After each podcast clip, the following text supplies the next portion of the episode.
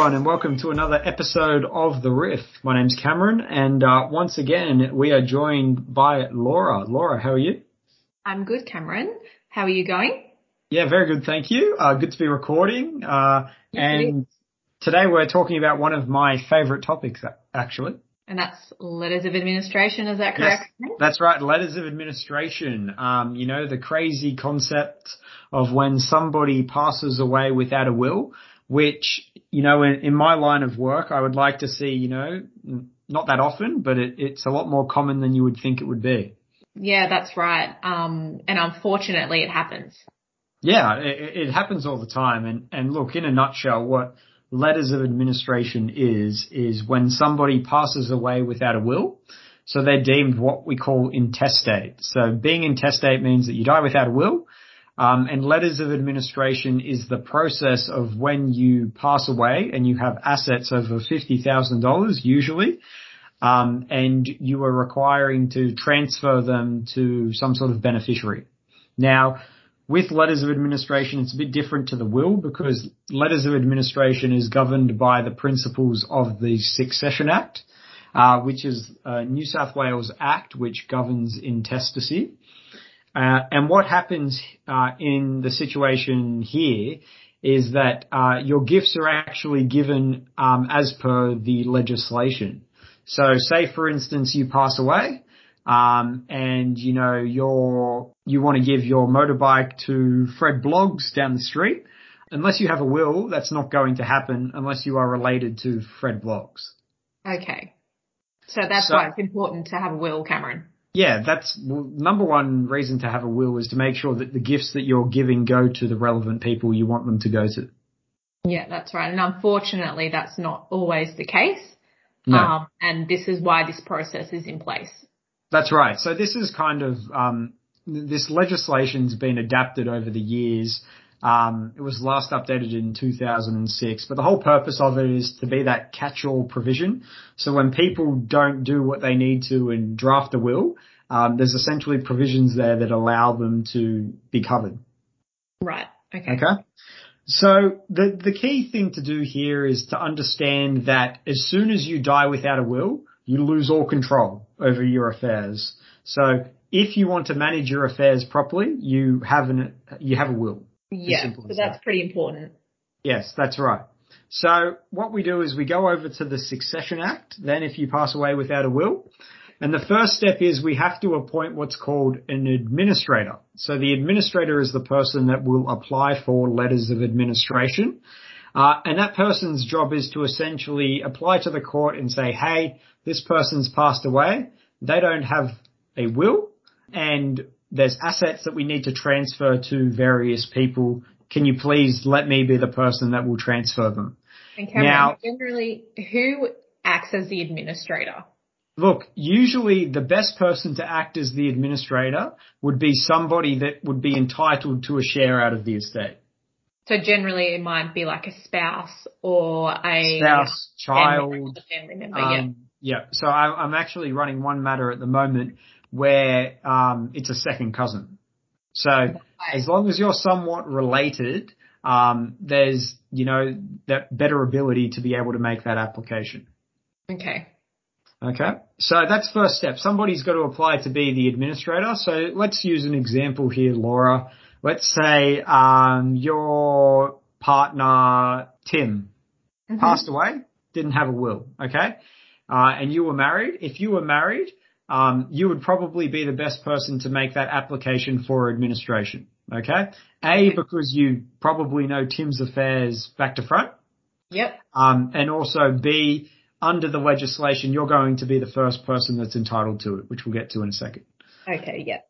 Okay. So once we work out, the, well, step one, sorry, is we work out who the administrator is going to be. You can make an administrator, um, you know, more than one person. So say for instance, if there's two kids that would be entitled to their dad's share of the estate, um, both of them can apply. Um, however, in some situations, it is easier just for one to apply.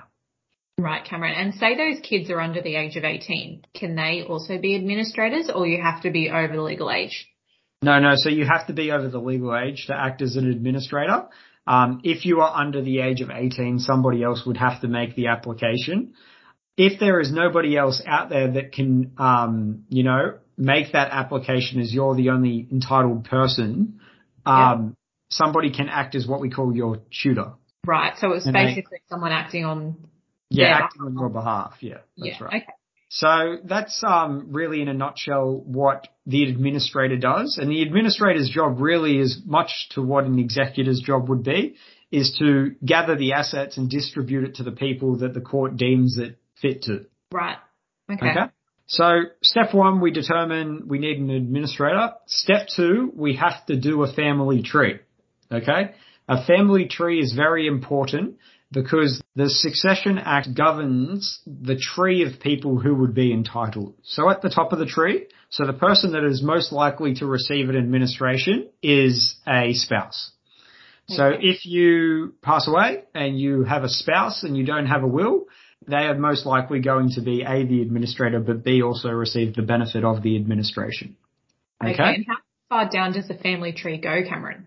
Uh, it can go very, very, very far down. The key thing to take into account as well is that you don't just have to be married to be deemed a eligible spouse. So you can actually be a de facto partner. Now, okay. if you are a de facto partner, you need to prove, you know, certain things that you were in a relationship with that person. Mm-hmm. Um, but if you definitely were deemed de facto, uh, it is very likely that you will receive the grant for administration. Right. Okay. Okay. Now, if there is no spouse or de facto partner, we then go to the next step, and the next step then is children. Okay? So if there is, uh, you know, no mum or dad anymore, and there's kids, the kids would be the next person, next cab off the rank. Right. Okay. And in the case that there are no kids to that relationship? So if there are no kids, we go up a rung of the family tree where we look at the parents. Okay. So the kids to that relationship would then go above the parents. Yes, that's right. So we start with de facto spouse. So that's number one. Number two is children. Number three is parents of the deceased. Okay. Which in the situation where you've got somebody that's passed away without a will who's, you know, over the age of 70, it's mm-hmm. pretty likely that their parents aren't alive. That's right. Yep. So then from that stage, you go down to uh, that person's brothers or sisters. Mm-hmm. Okay. If that person doesn't have any brothers or sisters, you then go to their uncles and aunties. Um, if they don't have any uncles or aunties, you then go to cousins. And if there is no cousins, uh, then you go to your estate going to the government. Wow. That's okay. um, very complicated. If it gets very complicated point. and it sounds bad, um, but really in a nutshell, there is a very, very slim chance that anybody's assets will go to the government. You really need to be, you know, a, a, a lone ranger for your mm. assets not to be given to anyone else. Uh, but the key thing to take into account here is that people that care for a deceased aren't taken into account and also friends.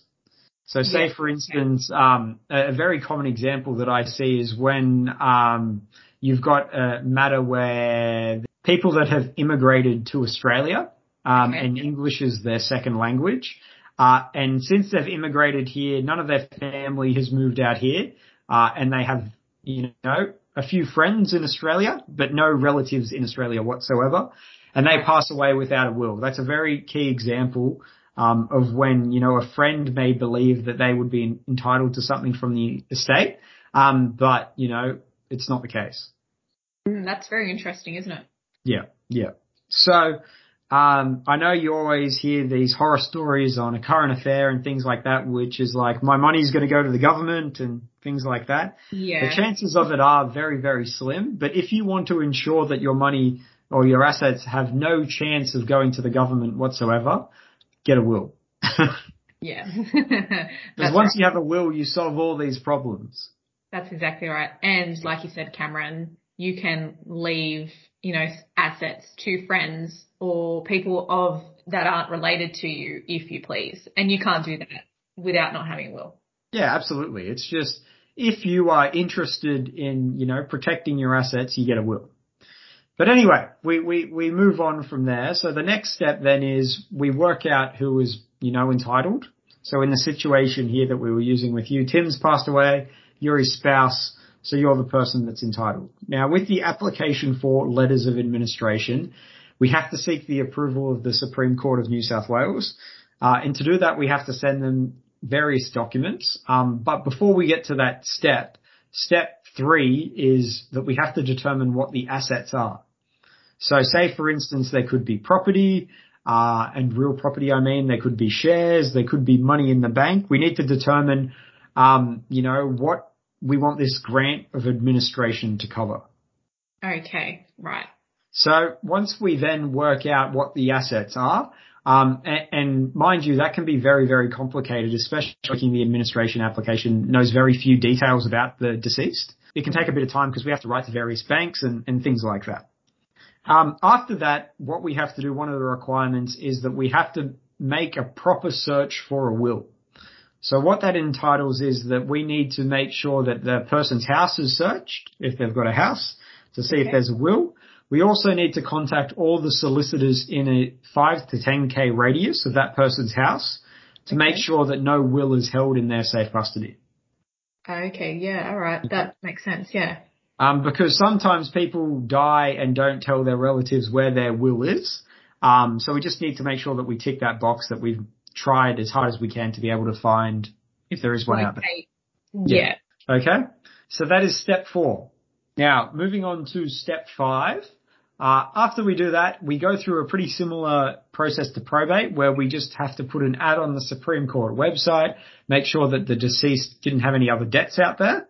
Mm-hmm. Uh, and once that comes back, we are able to file the documents. Now, depending on what the situation is, um, you have to file documents, um, and one of them is the administrator's affidavit, which essentially encompasses what their relationship to the deceased was with the person making the application. So in your case, if you were passing away, uh, if Tim passed away, Laura, um, you would say, I was married to Tim, and you would attach a copy of your marriage certificate. Okay, yeah. Okay? You'd mm-hmm. probably also be noted on the death certificate in that case. Um, in the case where we're not going down the spousal route here and we're going to say, um, let's go grandparents, it's going to parents, okay? Mm-hmm. We would have to prove that the person doesn't have a spouse, which is fine. We can put an affidavit on that. Uh, however, to prove that a person does not have children, we have to do what's called a Section 50. Now, a Section 50 search is just a search of all the New South Wales uh, birth, death, and marriage registries to make sure that a person hasn't had a child that's been registered under their name.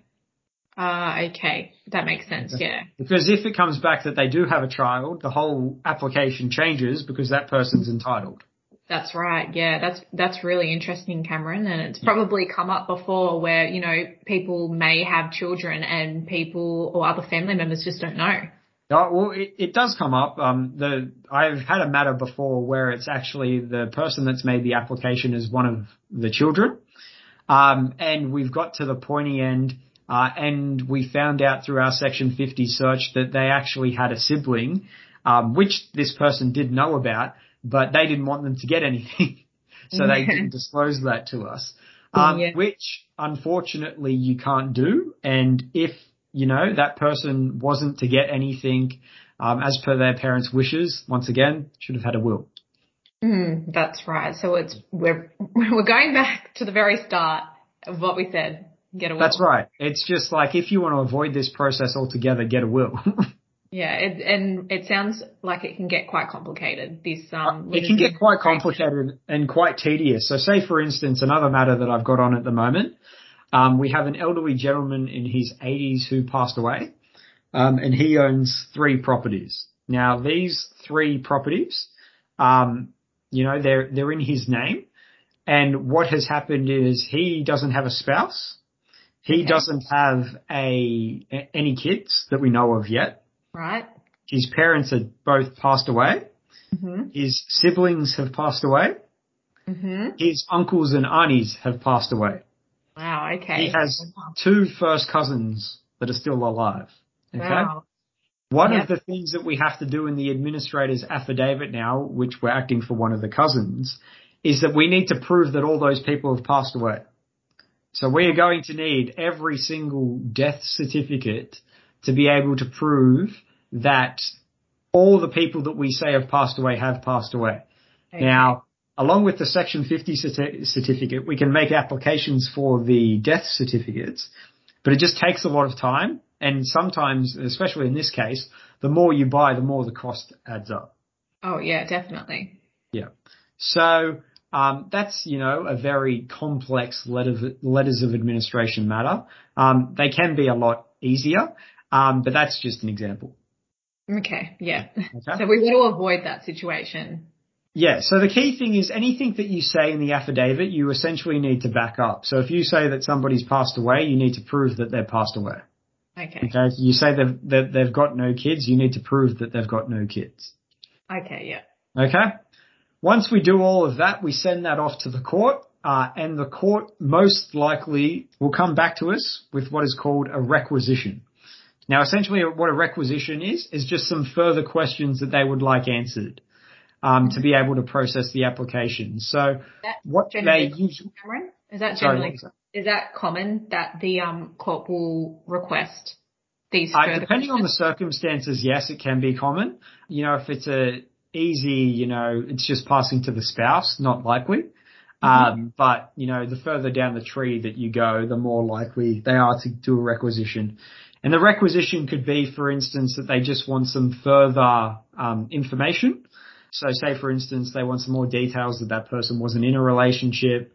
Um, they want some more details that um, you know in relation to the person's assets, etc. It sounds like it's getting very complicated it is. And once again, if you don't want any complication, get a will. yes, that's right.